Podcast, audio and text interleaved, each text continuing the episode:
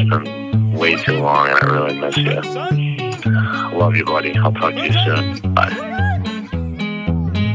Top fives and deep dives without a PTM. Top fives and deep dives without a PTM. Top fives and deep dives without a PTM. Top fives and deep dives without a PTM.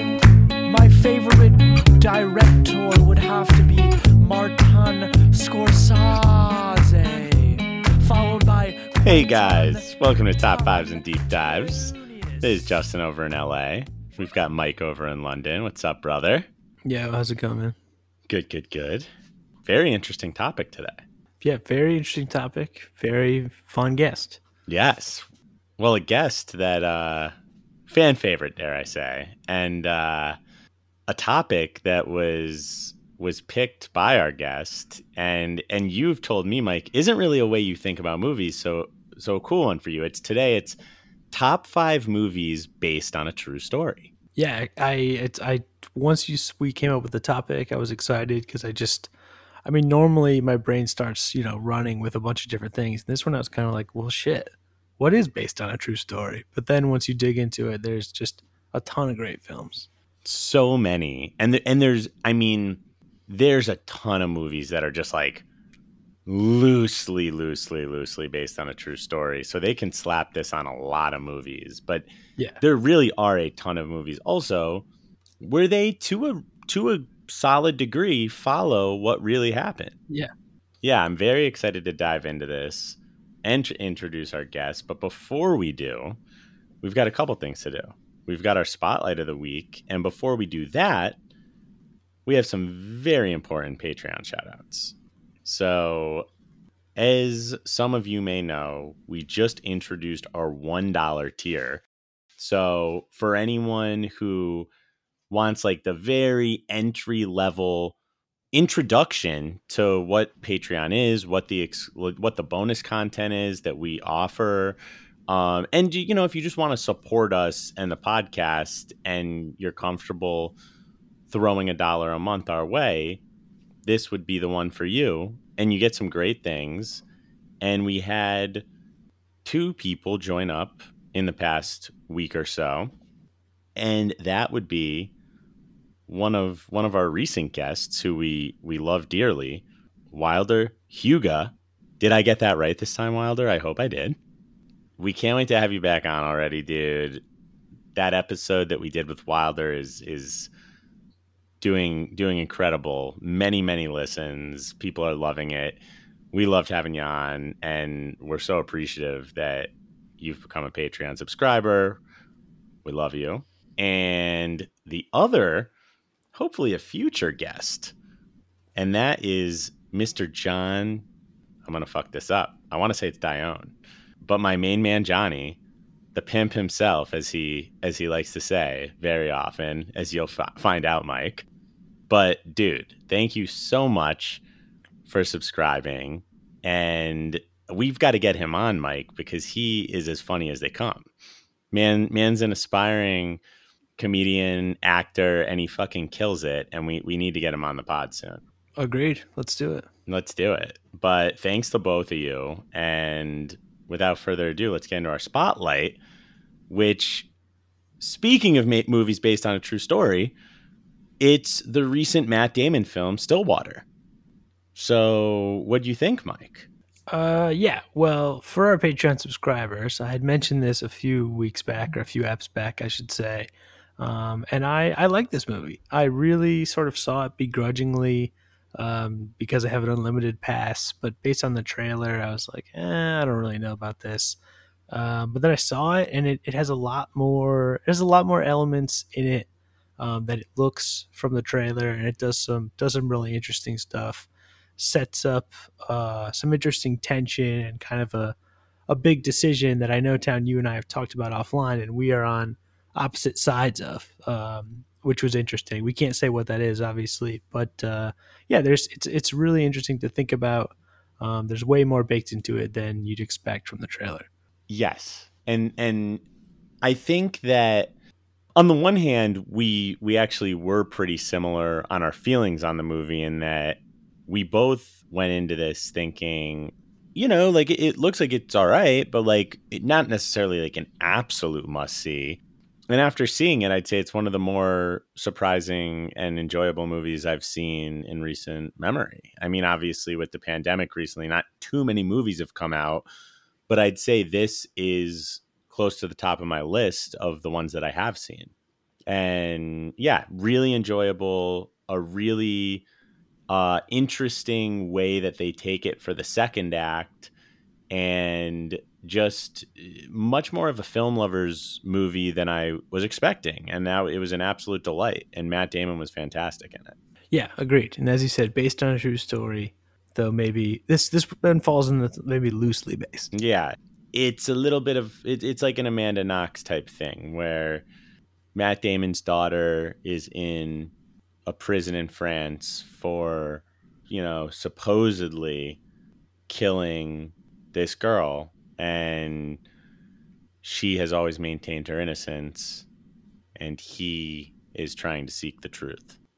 So yeah highly recommend checking it out and uh, i guess we're ready to talk about some more movies based on a true story With our guest, of course. of course and uh, this this is our guest with the highest number of episode appearances this is going to be her fourth full episode and if you forgot, she had a little spotlight pop in recently. It's the one and only Alexandra Curran. Welcome back. What's up? Thanks for having me back. Of course, of course. I hope everyone likes my subject. I can almost hear you in the room over from me right now. no one's supposed to know that. yeah, we're she's in New York. We're all in different places in the world. It's very cool. exactly. Yeah. Well, yeah, thanks for having me again. I'm excited that you chose my topic because this is one of my favorite topics. So, I mean, this is this is your bread and butter. There's nothing you love more than a good true story. There are some of the best movies because when you're watching a movie, obviously all movies are great, but when you're watching something that actually took place, whether it be in your lifetime or not in your lifetime, it's just so interesting to see and watch and learn about. Obviously, a lot of movies that are true stories, obviously, some facts and stuff aren't actually what took place, but for the most part, I feel like they're pretty on point, which is cool. And and I'm excited because you always bring movies that I've I've not seen or not heard of. You know, last, last time you brought us Slappy and the Stinkers, so I don't know what can possibly top that. True. Yeah. I, d- I feel like mine are, well, maybe I have a few on my, not my top five, but my honorable mentions might have a few thrown in there that could be confusing. But I feel like mine are pretty well known now. So we'll see. I'm excited to see what everyone has. Me as well. Me as well. Should we uh should we just jump into it? Sure. Let's let's go. I think Alex, you should lead us off today. With number five, Oh, I mean, you could start somewhere else. That's the natural. That's the natural place. I was like, has there ever been a point where either of you have accidentally said like number one before you've said number five? No, but sometimes I mess up what how like the numbers go like in order when I'm doing the recap. I go five two a lot, which is not accurate. but- yeah. okay, cool. Yeah. So for my number five, um, I chose a really good movie from 1999. It's called Boys Don't Cry. It's with Oh, Hilary yeah, Swank. Um, also Chloe Sevigny, who, funnily enough, we saw a movie last night with her, and I've been told she's my lookalike twin, my doppelganger. So, you know, shout out to Chloe. We look similar. I've never seen this movie. I yeah, I remember actually you telling me this, but this movie I think is great. It's it's really intense. It's obviously a very very sad story about this uh, transgender man, Brandon Teena, who um, wanted to be a man, was born a woman, and goes through a lot of hardship and and hiding of who he really feels like he is and later something really sad happens in the movie obviously i don't want to ruin it for everyone so i'm not going to say it but it is you know i saw it a long time ago when i was a lot younger and it's it's a very impactful movie, and I think Hilary Swank did a great job on it. So that's my number five. Have you you haven't seen it, Justin? Have you seen it? You seen it, Mike? I have. Yeah, Yeah. it's a great film. I like it a lot. Yeah, and I do love Hilary Swank. I feel like in all of her roles, she does really, really well. And they, I, I'm remembering distinctly that they talk about this movie in uh, that documentary. This film is not yet rated because of kind of the way this movie was treated by the ratings board because it dealt with content that they didn't like. Uh, whereas you know, there's a lot of other movies that got away with things that were a lot more, let's say, X-rated. hmm um, and it kind of shows how how fucked up like the the rating system is in treating you know i i- sort of intimate sensitive pieces like this that didn't deserve to have to be edited at all Interesting. I didn't know that. Wow. Yeah. But if you haven't watched it, I recommend watching it because I feel like it de- definitely brings to light a lot of stuff. And again, Hilary Swank is a boss. And I feel like she hasn't been in much lately, which is sad. Well, you know what's really funny? She's actually she you're right. I think you're right, but she was in a minor role in this movie that I believe I talked about maybe in a Patreon episode, but uh this movie called The Hunt yeah Hmm. that came out last year with uh it was written by Damon Lindelof, but it has it has quite a few people in it. But she is sort of like the big bad in it. And it's it's a very funny role for her. Interesting. she was in this uh, some sci-fi movie called i am mother a couple of years ago or last year maybe i didn't see it but Interesting. She's like so big. You're it's like surprising she's not sort of doing bigger movies, if you know what I mean. yeah, interestingly enough, just doing a little research, she was on a show on Netflix called Away. That's right. The space, Oh. the space one or whatever. I remember seeing the advertisements for it. Yeah, and she was the lead in that. You're yeah. So I guess she's been doing some stuff. Yeah, have to check it out. Yeah. Yeah, love my number five. And it's tough because this movie is such a great movie. It was hard to rate my movies, and I feel like it could fit really in four, three, two, and one.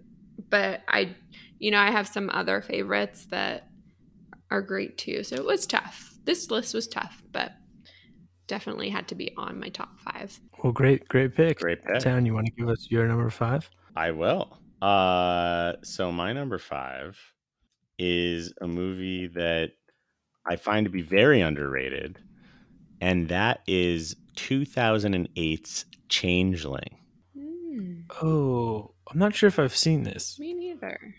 it is very good. It is uh, starring Angelina Jolie and directed by Clint Eastwood. It's also got John Malkovich in there. The general plot, I don't really want to ruin much because it is it is like a true crime film. It's about it, it takes place back in the day in the uh, I believe the 20s and 1928 in Los Angeles. And Angelina Jolie plays this woman, Christine Collins, and she finds out that her nine year old son, Walter, is missing. And the LAPD, several months after he disappears, they apparently find the boy. But when she reunites with him, it is does not seem to actually be him and things go from there but there's quite a few twists and turns and it's all based on i mean this is all like a true story and it's pretty crazy where it leads and it's a very it's a very satisfying movie. And it's it's i felt like it was not seen by enough people and i find that when i dig around online most people that have seen it hold a very similar view on it being quite underrated uh, especially for someone like Angelina Jolie, who's very famous, and there's certain roles that everyone talks about from her. This this is a for me one of my favorite Angelina Jolie films. Very gripping, and I mean it does not let go until the very end. So, highly recommend checking it out. And uh, if you love a good crime mystery, this is this is a good one for you. Definitely have to check it out. It sounds like a good one. Yeah. I definitely have not seen this, but The Changeling from 1980 is a great haunted house film. So Ah. bonus recommendation. And and and just like that, we get a Mike horror pick.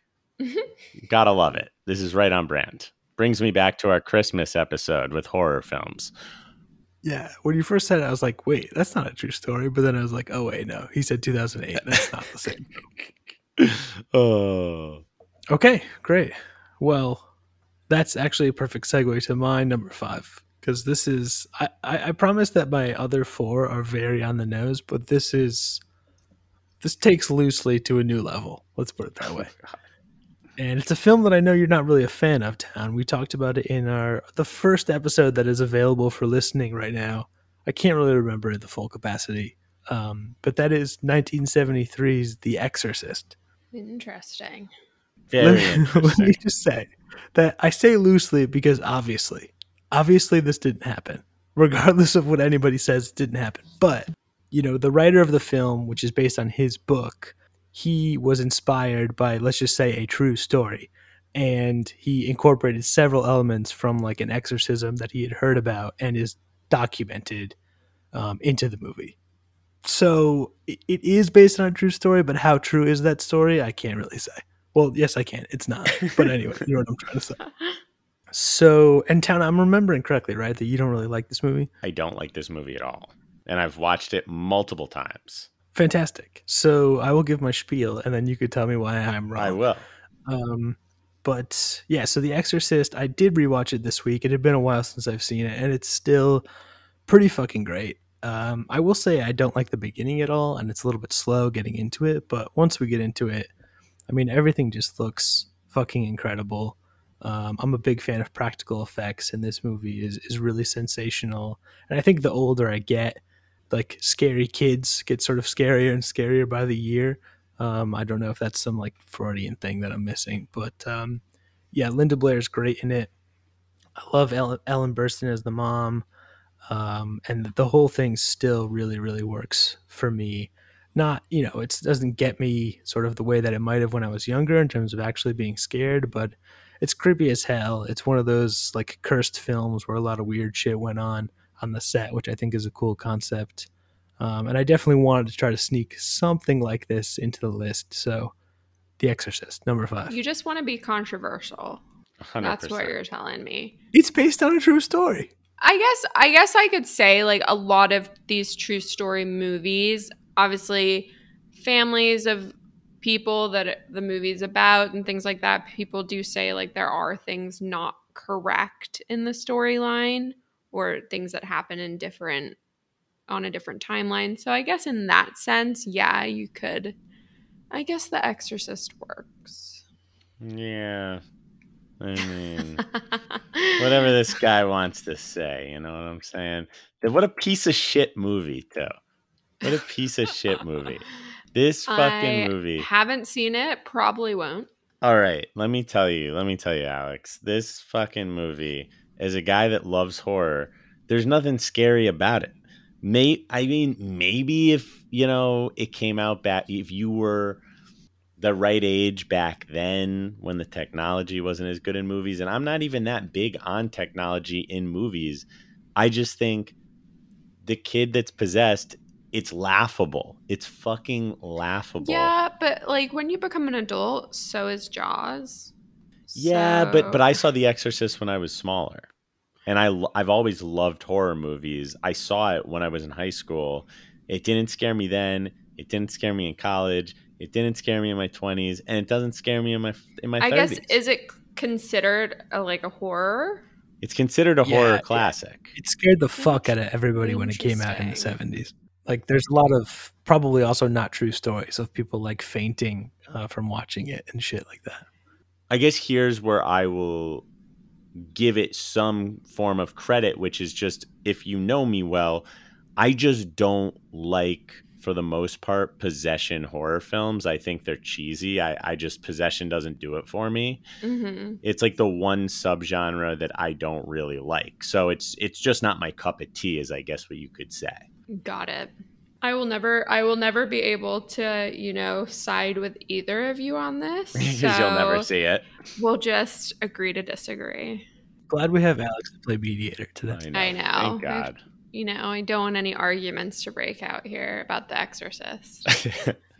what a thoughtful, thoughtful lady that you are. Why don't you give us your number four so we can forget about this movie? so number four, um, great movie, Dallas Buyers Club. Oh, nice. Oh. Matthew McConaughey, Jennifer Garner, Jared Leto. First of all, Jared Leto, who plays Rayon, one of my favorite characters ever, just does the part so well. And I just, I love this movie because of Jared Leto. I think, you know, his acting is just so on point. But yeah, I just, I think it's a great story, obviously um, a little background on it if you haven't seen it. I feel I feel like most people have seen it. Both of you have seen it, right? Yeah, I'm not too Yeah. big on it. Interesting. I really do love Leto in it, but I, I think a little bit of my bias is that McConaughey beat out Leo in Wolf of Wall Street at the Oscars, and I thought it was a very unjust win. I thought just because he lost a lot of weight, they gave it to him, and I thought it was Leo gave the performance of his career. So I'm bitter against Dallas Buyers Club. You're bitter against the movie because Leo won, but that doesn't really reflect on the movie. because Leo lost, but I mean, oh yeah, because Leo lost. No, uh, no. I thought it was a solid movie, but it wasn't one of my it wasn't one of my favorites, but I like it a lot more than The Exorcist. That's not saying much. Have you guys seen any trailers for the House of Gucci movie? no. no, but I do want to see that. Wow, Leto is is incredible. Just in, just in the trailers is enough for me. Because that He's has just such a Lady. Gaga too, right? Yeah, yeah, yeah, yeah. Yeah, I'm And excited Adam for Driver. that. I'm not excited at all about the movie, but the cast is pretty fucking good. Oh, I'm excited about the movie because it sounds good. How can you be excited about the cast but not excited about the movie? That makes no sense to me. I'm just not that interested in whatever it is that happened with Gucci. So you're you're excited about all the people that are going to be acting in it and think that's amazing, but you just don't want to see it. I will see it. Maybe much like our spotlight Stillwater, I will, you know, just see it and then I'll be pleasantly surprised. Because I mean, we didn't even mention Jeremy Irons, Salma Hayek, and Al Pacino is in there. I mean, it's it's stacked, Jesus. and it's Ridley Scott directing, right? So I think it's maybe it'll be all right. All right. Wow. Well, tell us a li- tell us a little bit more about Dallas Buyers Club. Well, obviously it's, you know, based on a true story of and Matthew McConaughey plays one of the main characters who is a smoker, drinker, lots of casual sex, ends up getting HIV and he is definitely on the racist and homophobic side. So he, you know, isn't accepting of what he's been told having HIV but he you know then kind of turns it around and and starts working um, and meets jared leto and starts working with um, rayon to you know get this drug that's not available in the us brought into the us so um, that helps with aids and hiv and they work together basically to give out this drug to anyone that does have HIV and AIDS to help them. And it, it is a drug that works and helps, but they have a very hard time getting it into the US because it's not FDA approved. So it just, you know, goes through that storyline. But I think it's a, you know, it just shines a spotlight on how there are a lot of drugs in other places that aren't accessible in the US that actually help people who have certain diseases and things like that. And we could obviously go down a rabbit hole talking about that scenario and situation but hmm it is a it is a really great story um, and jennifer garner obviously is a doctor who you know really believes in these um, you know drugs that can help people but also is on the side of like understands the policies that are in place so she's kind of in between right sympathizing on their side but also knowing the policies that are in place by the FDA and stuff. So, yeah, it's just an awesome movie. You know what? I'm gonna have to give that one a rewatch because I only saw it once, so it's I think it's time. Oh, you have, yeah, I'll watch it again too. So, Okay, deal. Yeah, I'm the same actually. I just saw it when it came out and I haven't seen it since, but I definitely I, I thought about revisiting it for this, but there was just too many to try to get to. And you'll rethink, you know, about why Matthew McConaughey won over Leo, I'm sure. Mm, I don't think I will. I think I'll just I'll I think I will rethink about it and I But think, I'll Jared Leto won confirm. too, right? uh I I think he did. But he was great. He was Supporting. McConaughey was fucking great. But Leo was next level f- for me that year. For me that year Leo had my money. Matthew McConaughey also was in that movie though, so doesn't he? Surely he just deserves the award for being on all the good. oh, he did have a great scene in that movie. I love McConaughey. I fucking love you if you ever listen to this. But I just Leo, that was the that was that was Leo's year for me. They they knew they fucked up because then they gave it to him like the next year for the Revenant. Anywho, number four. I I love this this movie, which is 2007's Into the Wild, directed by Sean Penn, starring Emile Hirsch as as Christopher McCandless, and also just just a, a big cast in this. You've got Marcia Gay Harden, William Hurt. You've got uh, Vince Vaughn, Zach Galifianakis, Kristen Stewart, Hal Holbrook, Catherine Keener, Jena Malone. But uh, yeah, it's based on the book of the same name uh, that came out in 1996. Uh, and so, yeah, Christopher McCandless, he hiked across uh, some of North America and then into Alaska in the early 90s. And Emile Hirsch plays him. It starts with him arriving near this national park in Alaska and he like sets up his campsite famously in this abandoned bus that's out like in the middle of nowhere and you flash back and see what led him to this place over this two and a half hour movie. And it's it's just incredible.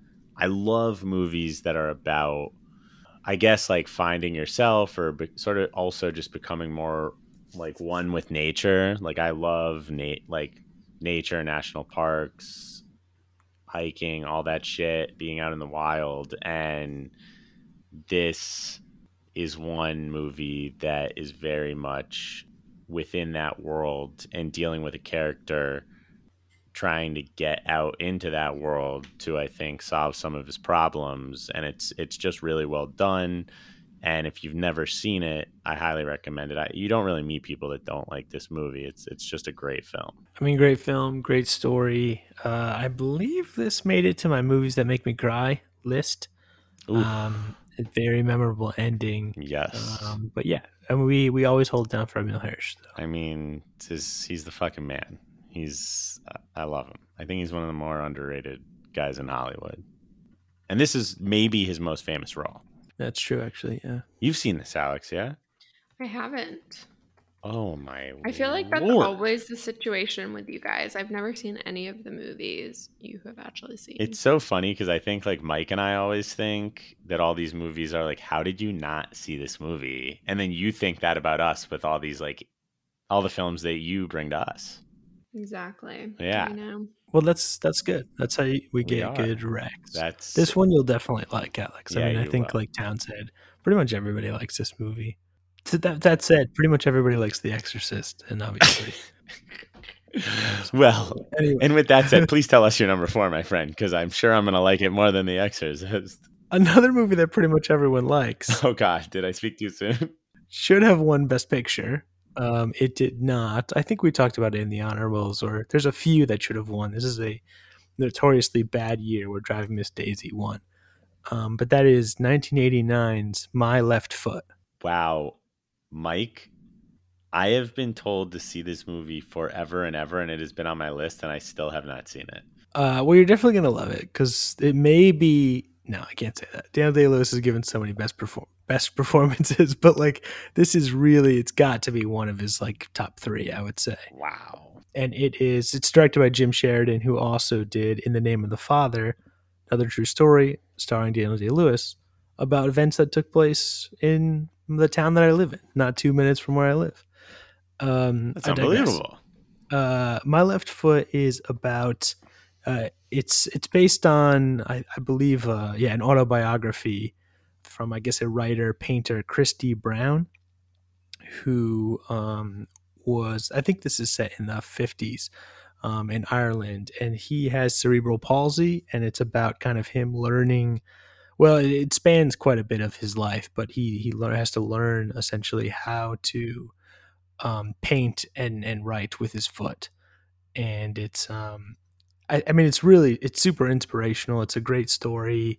Um, I think the the film is pretty pretty much in keeping with what has actually happened um, or at least in the autobiography, because the story kind of speaks for itself. But I think what I like about this the most, besides an absolutely incredible performance, is that it feels like a really honest depiction of who Christy Brown was. Um, uh, you know, like a, a film like, let's say, uh, like The Elephant Man, maybe, is a film that I really like, but I'm not really sure how much you get to learn about sort of John Merrick. Um, you just kind of pity him for most of the film. Whereas in this, like Christy, he's not like some sort of charity case. I mean, yes, he's he's talented and deserving of your sort of empathy, but he's also he's bitter, he's angry, he's jealous, he's a drunk, um, and you get to kind of see a full personality develop. That again, I mean, Daniel Lewis is a fucking beast, and he absolutely kills this role. Um, and last thing I'll say is it's also it's a really interesting depiction of kind of life um, in Ireland at this time, sort of in the 50s. And there's he has a big family, and you get to meet um, some of them as well. So great, great movie. And town, you you will not be led astray. I mean, everyone's telling you to watch this for a reason. It's great. All right, I'm ready. Another one to add to my list. Yeah. Awesome. Wow. Back back to me. Back to you, number three. Perfect. So my number three um, is Wild with uh, Reese Witherspoon. That's Oh, also yeah. my number three. What the What the fuck? Look at you guys. Wow, we're just on that wavelength. Amazing. Yeah, so Wild. I feel like because we both love hiking, that's why we both put it on our list and kind of want to go do the Pacific Crest Trail, but also seems like it would be a lot. I'm down if you are. I'm putting that I'm not- out there I'm not publicly. I'm not going to say that publicly. but but yeah, it's a great storyline and obviously a true story about um, a woman, Cheryl Strayed, who basically after a lot of destructive, reckless, reckless behavior has you know her marriage has ended, her mom has died. She decides with no experience to go and hike the Pacific Crest Trail alone, which I think is so badass and ballsy. Um, and you just kind of follow along on her, you know, travels, walking on the Pacific Crest, Trail and all the things she learns and um, discovers, and just how nature can really, in a sense, cleanse you of a lot of stuff. So, and I think it's such a beautiful story because obviously nature is beautiful and it does really cleanse you even if you go on a 30 minute hike or to the beach or anything that's involving nature it really does give you a sense of like peace and clarity and i feel like she just you know went out and did it and i think that's super awesome and scary and yeah great movie if you haven't seen it Yeah, I think, uh, and yeah, this movie came out in 2014, and I I agree with a lot of your points. And I mean, you said it best. I could I can relate to everything you said, and then I'll add that.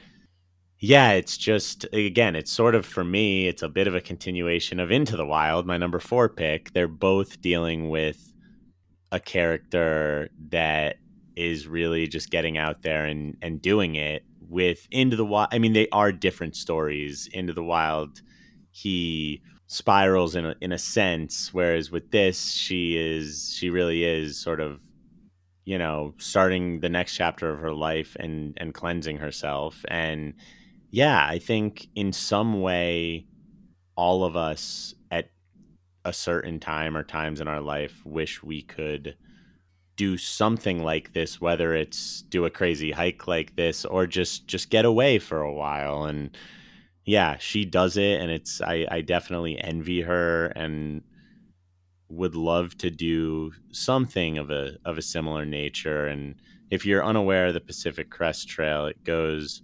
from essentially the border of, of Mexico and the, and the U.S. all the way up to Washington State. So it's very long. I think it even goes into Canada, doesn't it? It might.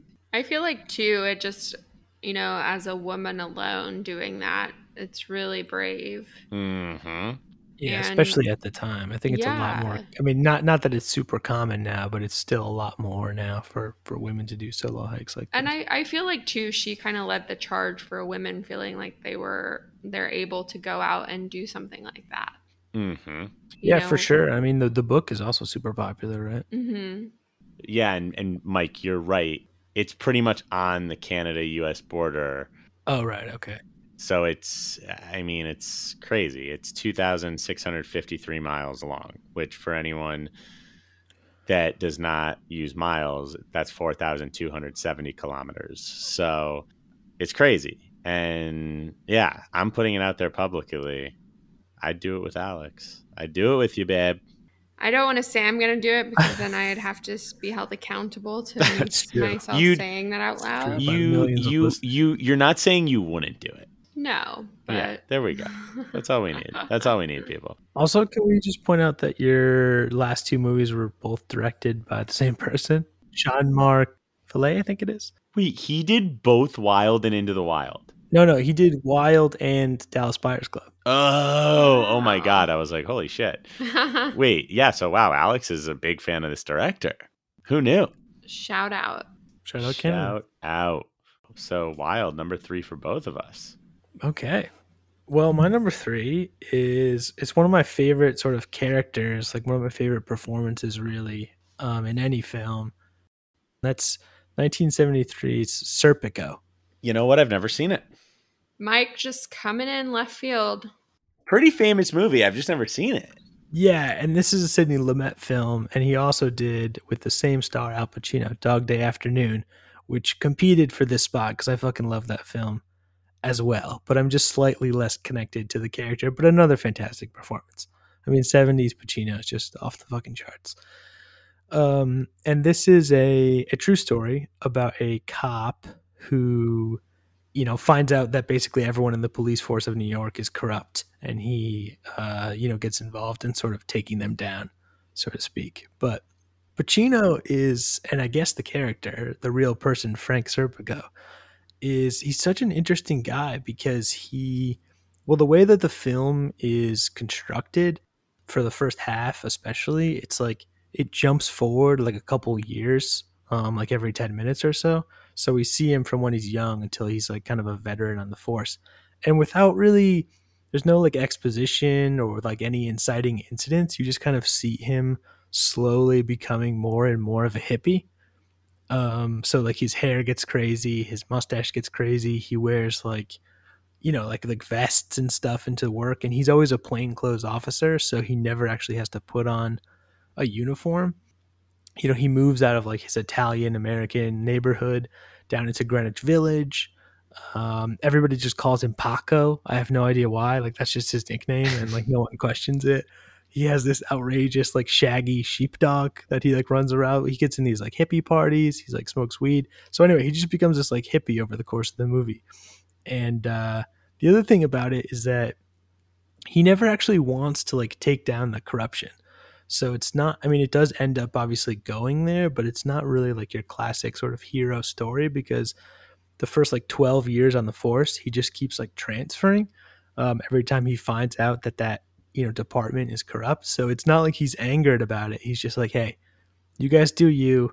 I'm not to take any like illegal money and I'm just to like peace. And eventually it catches up with him. But he's this weird, yeah, like hippie loner cop. Um, and I think Pacino just does a great job. And I've just always uh, loved the character. And, and yeah, the film is great.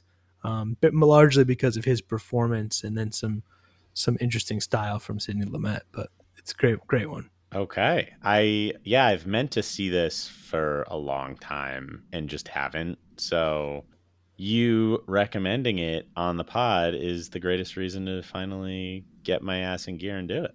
Another one to add to the list. Yeah, add to the list. Al, you're at number two. So number two, um, it is The Fighter from 2010. Oh, cool. Yeah, fucking great one. with Mark Wahlberg and Christian Bale, two of my favorite actors. So obviously, I'm gonna love this movie, regardless of storyline. But um, also, Amy Adams and Melissa Leo are in it, and it's just such. I've seen this movie so many times, and you know, boxing and stuff isn't my th- jam. Really don't want like to watch it live. Freaks me out watching people get hit in the face and stuff. But I just think this movie is so great in so many ways. Obviously, you know, the boxing is a big part of it, but also too just the relationship between two brothers and how obviously Christian Bale is, you know, a drug addict and falling apart and his brother wants so badly to follow in his older brother's footsteps of being a great boxer, but his brother is just a nightmare and, you know, falling apart and literally on his deathbed and just I don't know, just the way the the relationship works in the family, and the mom is so protective of Dickie, who is who plays Christian Bale, and then or Christian Bale plays Dickie, and then also Micky, who's his brother, um, who obviously wants to be the next. I think was it lightweight? Cha- is that what it's called? Lightweight champion, Walter. Well, something I weight. think he's a champ- light welterweight. light welterweight. Yeah. See, boxing not my thing but yeah so i just i i love just the relationship between the two and i think they both perform so well in this movie. And and you can always see even though he kind of splits off from the family at some point you know amy adams is like being supportive of mark Wahlberg and wants him to succeed and win. He eventually comes back to like to his brother and you just know that that connection is so strong between them that they'll never you know not be brothers so yeah it's i feel like it has a lot of like love in the movie It does, and it also, I mean, like the performances are so so, so good. Like Christian Mhm. Bale's just unbelievable in this, hmm and and I love David O. Russell too, who who directs it. His other movies are great as well, but this might this is is up there for me for him. I love both this and and Silver Linings Playbook are probably my two favorites by him, but yeah, The Fighter is fucking fantastic. What a pick. Yeah, I like this one a lot as well. I mean, I am a big fan of boxing, um, and I know it, it meant a lot uh, for Mark Wahlberg to get this film made and to play Irish Micky Ward. You know, being a Boston guy, Mhm. so I think you definitely get some of that in the film. And it's uh, yeah, it definitely it's it's a good one. It totally works. Big fan. Love the Bick. amazing Okay, my number two is the only movie that I think I've talked about in another pod episode, but I could not resist because I just think it's one of the most fascinating true stories put to film, and that is 2016's Lion. I, I should have known that was coming actually, but Yeah. yeah, I kind of that's on it. my honorable mentions such a great movie It really is, and it uh, it partly takes place in Australia, partly takes place in India. Um, if you're not aware of the story, in 1986, uh, this this boy Saroo, who is the main character of of the film, uh, he's five years old, and he lives with his mom, a younger baby sister, and then his older brother Guddu uh, in this really small town in India. And so one night, Guddu is going to like do some like overnight work, and Saroo bugs him like that he wants to come too. He lets him, and Guddu puts puts Saroo on this bench at a, one of the train stations, tells him to wait till he comes back. And when he finally wakes up, his brother's not there. And he gets on a train, like looking for him. that one of just like the empty train sitting there. Ends up falling asleep again on the train. And he wakes up to the train moving. Doors are locked. And he is officially a lost child. So he eventually gets to the next a faraway town in India. And the long story short, no one's able to figure out where he's from. He's not really able to communicate because there's different dialects throughout the country. And eventually he ends up being adopted by this Australian couple. And we fast forward like 20 years later, and Saroo finally is starting to wonder if he could ever find his real family again. And that's that's where things really start to pick up. But it, it's just the most unbelievable true story and everyone's great in this movie. Dev Patel plays plays the older Saroo. You've got Nicole Kidman in there, Rooney Mara, and, and just everyone's great in this movie, especially also the the young kids and the and the young boy that plays uh, Saroo. I believe his name is uh, uh, is it? I think it's Sunny Sunny Pawar. But yeah, this movie it's unbelievable. It's on. It was in our episode for me, top five movies that make me make us cry, and it's it's it's emotional. It's it's just incredible. Yeah, I agree. I love that movie, and I only saw it recently for the first time, but it you know it's a very like sweet and loving movie. And you just can't believe that it's true. Yeah, I know it's so it's so so shocking and too it's just like to see the love of like obviously the people that have raised him but also the love for his you know family that he was born into yes it's not um it re- it's not hollywood in that way in that like his adoptive parents really support him mm-hmm. and like there's not all that drama of like oh my god like he want you know he doesn't care about us anymore or anything like that. It's like it's it's really yeah it's a it's a heartwarming movie and also an emotional movie and it's it's it's really good. If you haven't seen it highly recommend it. Yeah i've seen this also only recently based on your recommendations and, and i thought it was good as well. And uh, you do I won't say anything that happens, but you do get some some sort of real footage mixed in there, and that always that brings it home for sure. Oh, you're right. I, oh, you're so right. Uh, okay, that's me. Number two. That's you. I am curious if you guys have seen this film because I saw it sort of when it came out, and then I kind of forgot about it until this week. That is from 2007, and it's called The Diving Bell and the Butterfly. You know what?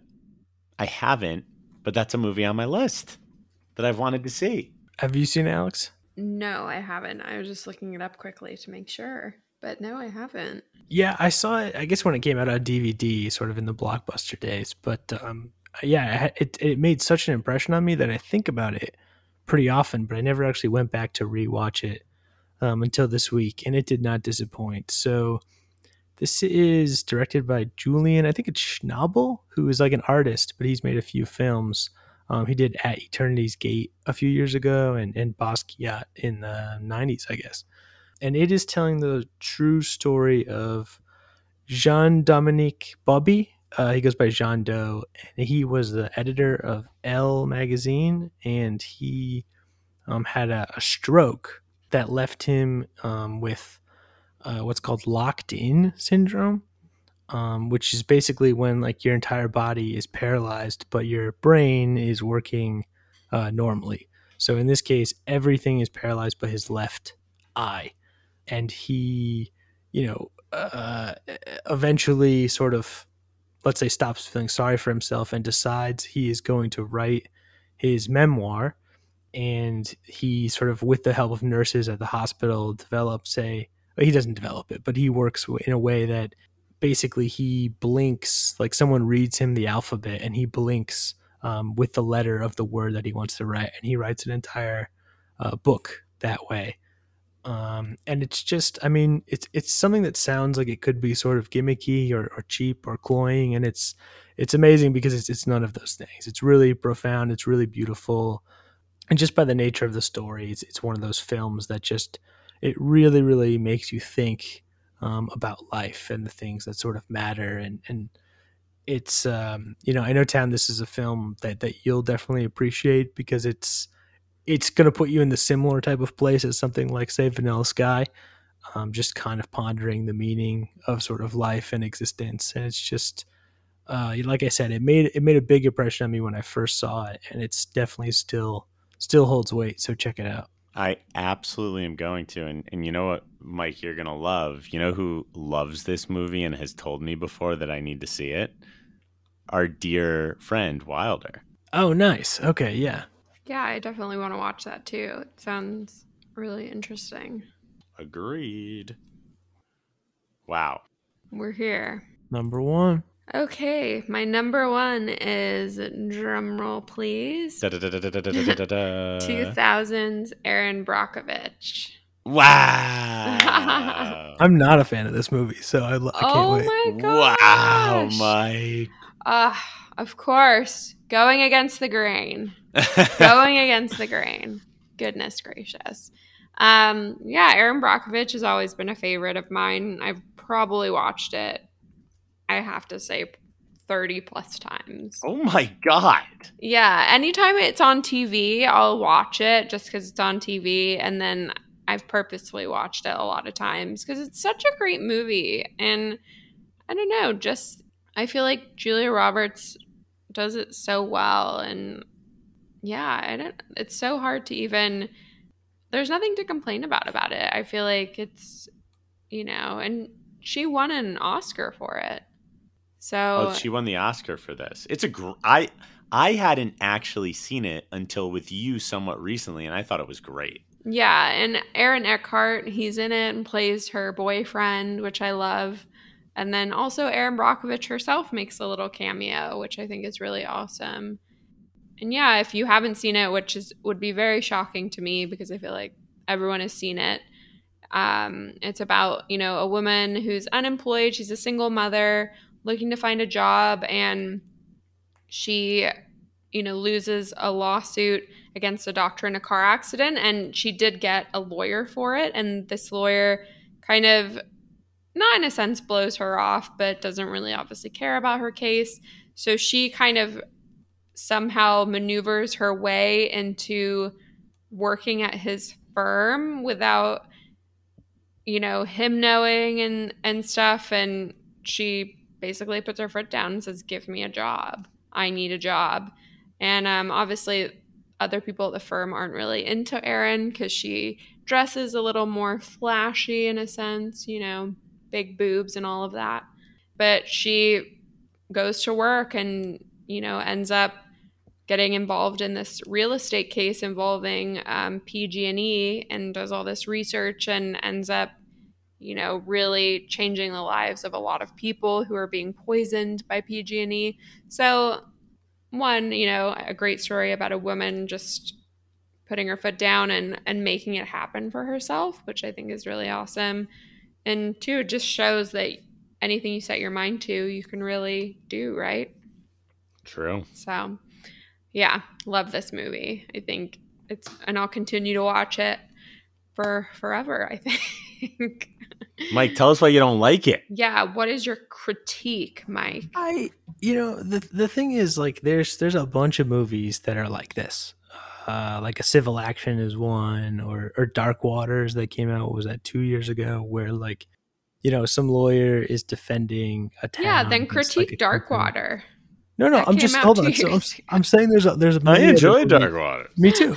There's there's many that are like this, and and this one just feels like a sort of Disney version. It's very simplified, and it's just like Erin Brockovich is a girl boss, and that's the whole film. It never really gets more complicated than that, and she walks all over everybody and takes what she wants, and shocker, she gets it. And it's like, okay, that was fine, but it's it's it's not not really for me. Yeah, but it's it's someone who has three children, no money to her name. Like and and it came out 21 years ago. I feel like well, I'm not diminishing then- the sort of accomplishment of the real person. I just I just feel like in the movie, it's just it really lacks any sort of drama because it's very clear what's going to happen from the beginning, and it doesn't really have any sort of interesting beats to it besides that. I don't agree. But that's okay. We'll agree to disagree. There's a little bit of beef right now. a little bit of beef going on. Well, I think it's great. Number one, Erin Brockovich, and brings me to mine, which is a uh, a newfound number one, Oh, and that's a movie that Alex and I just watched yesterday, oh wow, 2007's Zodiac. oh wow. Okay, I'm surprised that you that you like this one actually. So, directed by David Fincher, about the Zodiac killer. And I have to admit, when this first came out, I saw it, I believe, in theaters. And I wasn't, I love Fincher, but I wasn't that big on it at the time because if you know, and, and I mean, I don't find this to be a spoiler alert because this is very common knowledge, but the Zodiac killer has never been caught. And I was a lot younger back then. I didn't know much about the Zodiac killer. And I didn't like that you don't find out who the killer is necessarily. But over the years, becoming a true crime nut, uh, loving just mystery, thriller type films, finally sat down and rewatched this movie. And I mean, it's about two hours and 40 minutes. And man, I could watch it for another 240 because I was just fascinated with every scene. And knowing that to a to a degree this is quite accurate I, there's there's some uh, creative liberties that are taken, but you've got Jake Gyllenhaal, Robert Downey Jr., Mark Ruffalo. I mean, I couldn't even I didn't even remember how stacked the cast is. You've also got all these other somewhat not smaller actors, but like your next tier, you've got Dermot Mulroney, uh, Elias Koteas. I hope I'm saying that right. Mike, our guy Donal Logue, Donal, big shout out. Chloe Se- Sevigny, Sevigny, who some people think looks like Alex. I don't necessarily think that, but you know, to to each their own for the people that think that.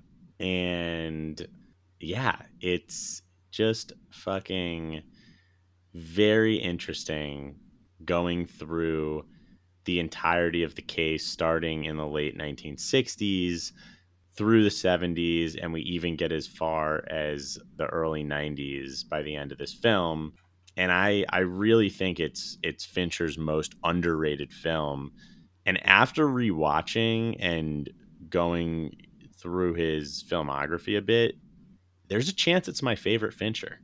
Love this movie. Love how it portrays a true crime case. And uh it's it's I, I think it's absolutely fantastic. And if you've never seen it you should absolutely give it a watch. And also you get to see robert downey jr and mark ruffalo in a shit ton of scenes together years before they're in all these scenes together as as iron man and the hulk who the hell knew I just found out that they were Iron Man and the Hulk. That's that's the big news. oh my god I knew Robert Downey. Jr. was Iron Man, but I know. this fucking guy Yeah, it was such a great movie, Zodiac. And I really I enjoyed you know, obviously it's about the Zodiac killer, but also too just seeing, you know, how cases like this really, you know, for a lot of these um, detectives and officers, it really, you know, takes a toll on their lives because they want, you know, to close the case so bad and have that person caught. But a lot of the, you know, this certain case was very tough.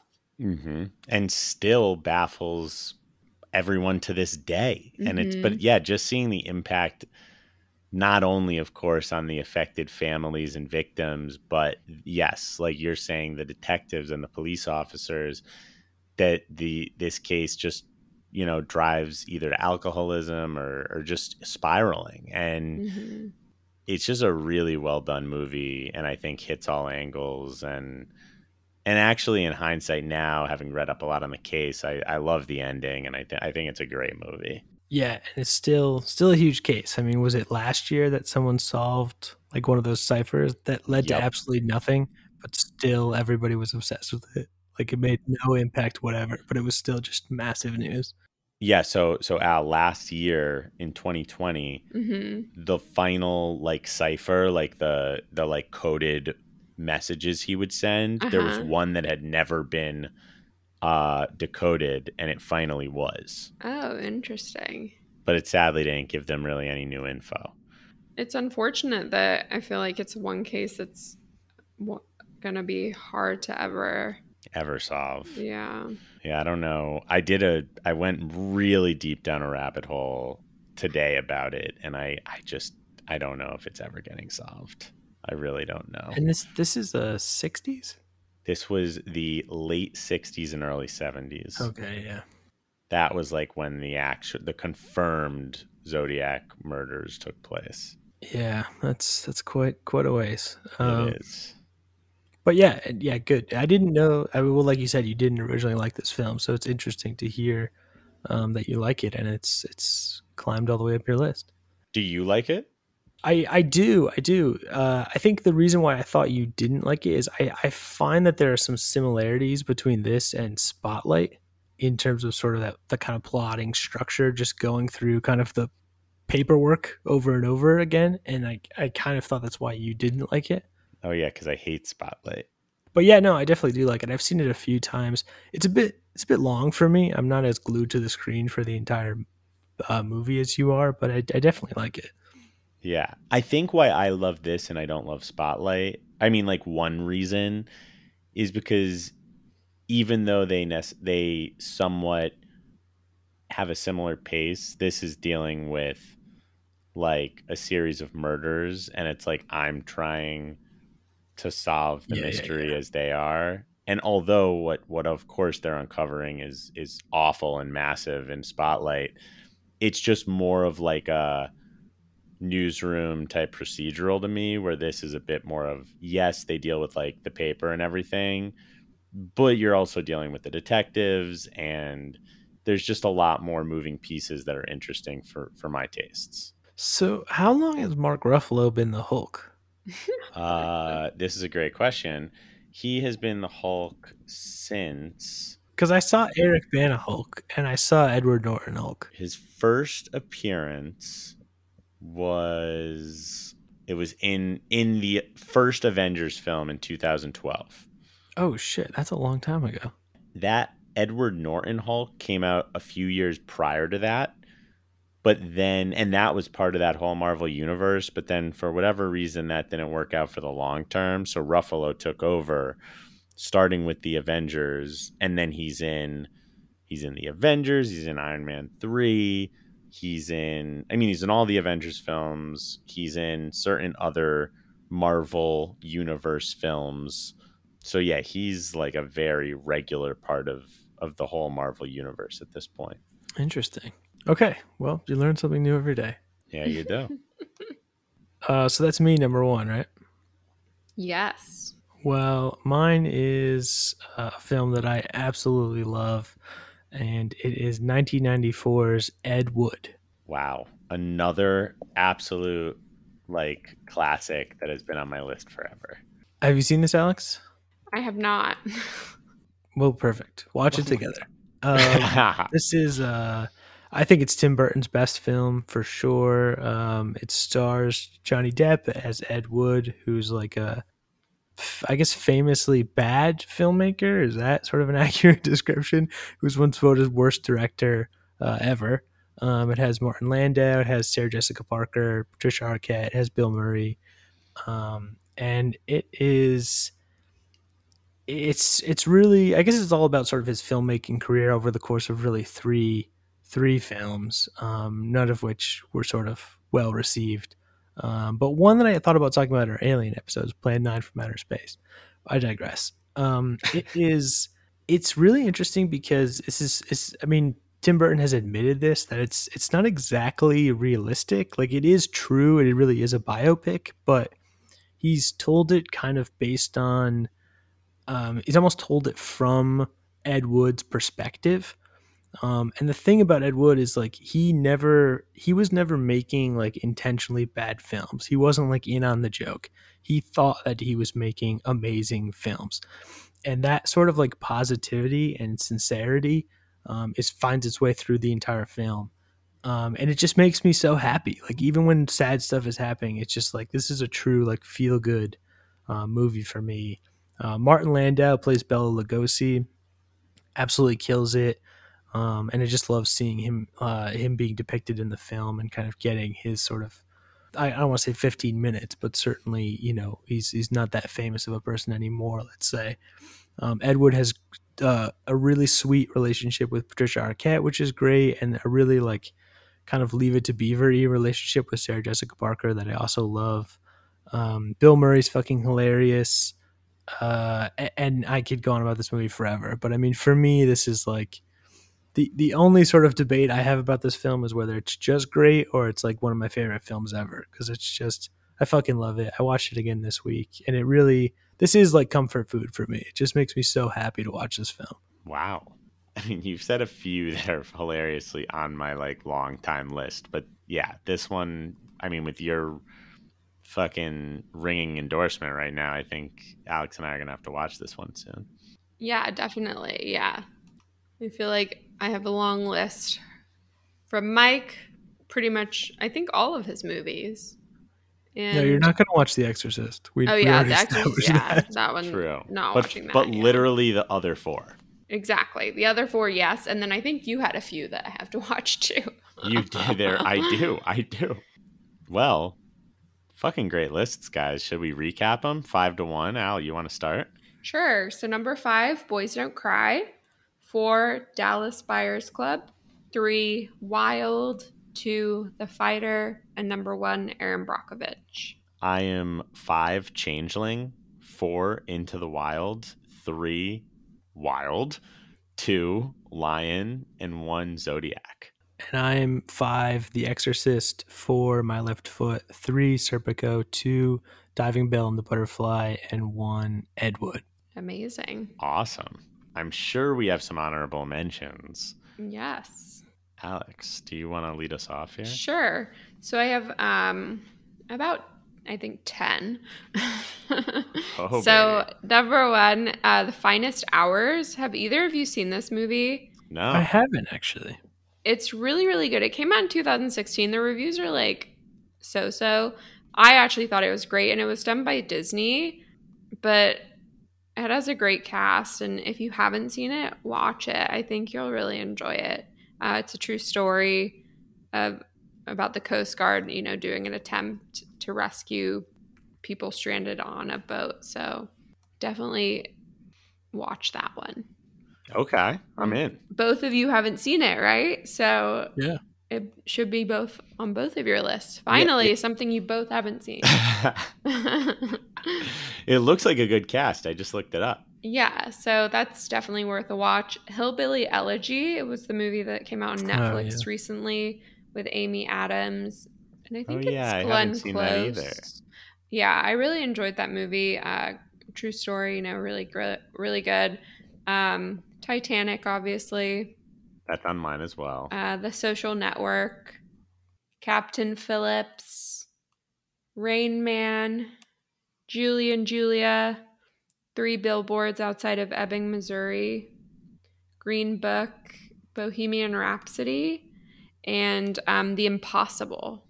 Did you ever see The Impossible? Yeah, Impossible was was really good. I'm actually mad at myself for not having Green Book on my honorables. That movie's fucking amazing. What's the impossible?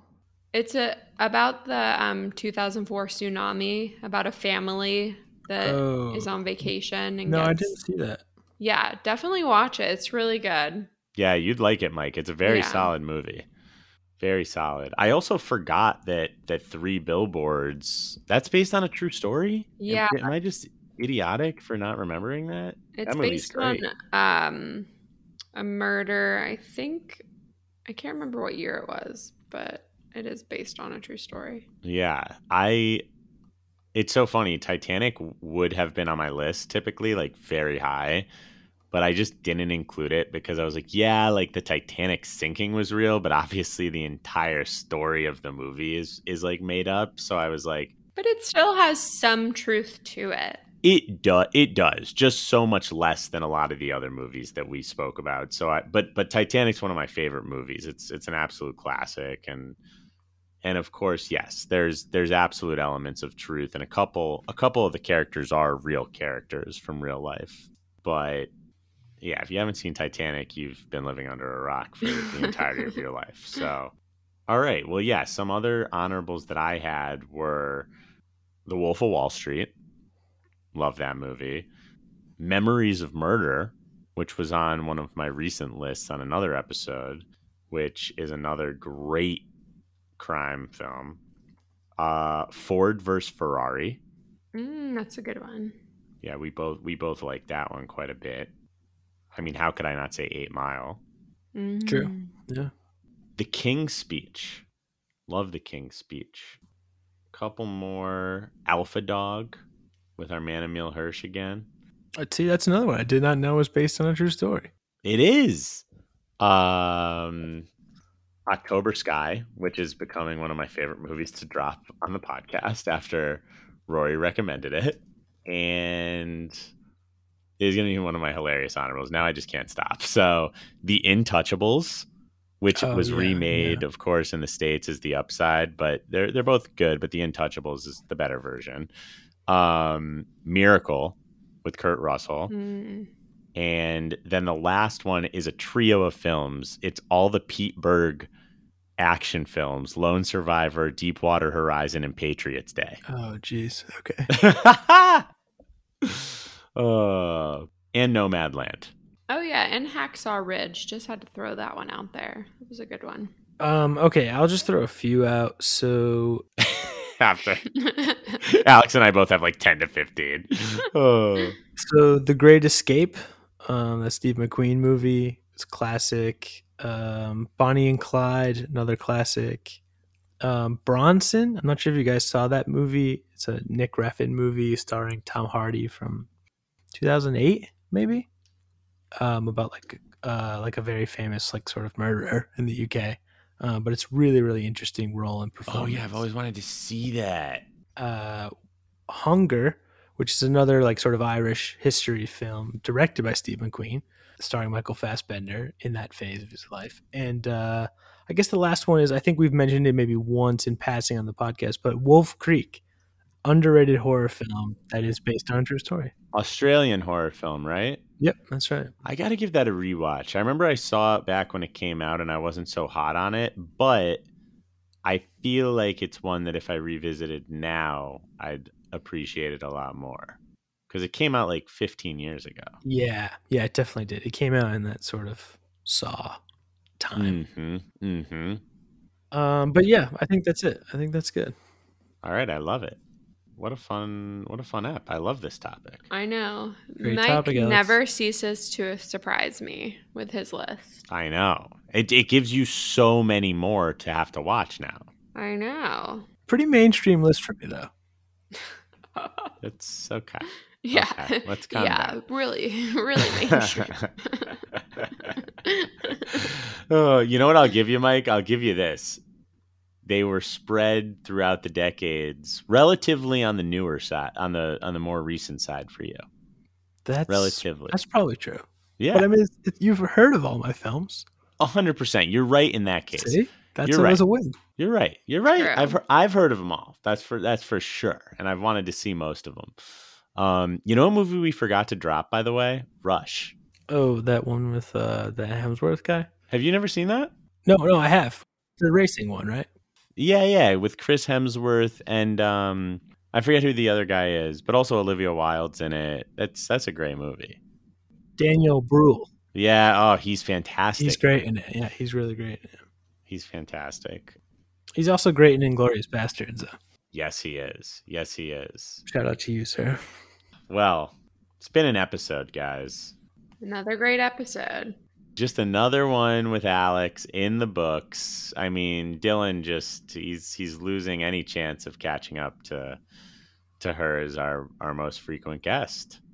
He was pretty upset last time he was on the pod. Al. He wanted to catch up to you, but I'm always one episode ahead. yeah, you're always one step ahead. No, not step, episode. Oh, okay, okay. Two steps total. Yeah, two, Two steps, steps, one yeah. episode. Well, if you guys want to tell us your favorite movies, if we missed any, which is probably impossible with my lengthy honorable mentions list, then hit us up on Instagram at Top Fives and Deep Dives. Hit us up on Twitter at Top Dives. Let us know what you're liking, what you're not liking, and if you would be so kind, leave us a five star review on Apple Podcasts. It's free. It takes about 30 seconds and it helps us get noticed. So thank you guys so much for listening. Thank you, Alex, for coming back yet again. We will see you guys next week. Peace. Yeah, thanks. Top fives and deep dives without a PTM. Top fives and deep dives without a PTM. Top fives and deep dives without a PTM. Top fives and deep dives without a PTM director would have to be Martin Scorsese, followed by Quentin Tarantonius.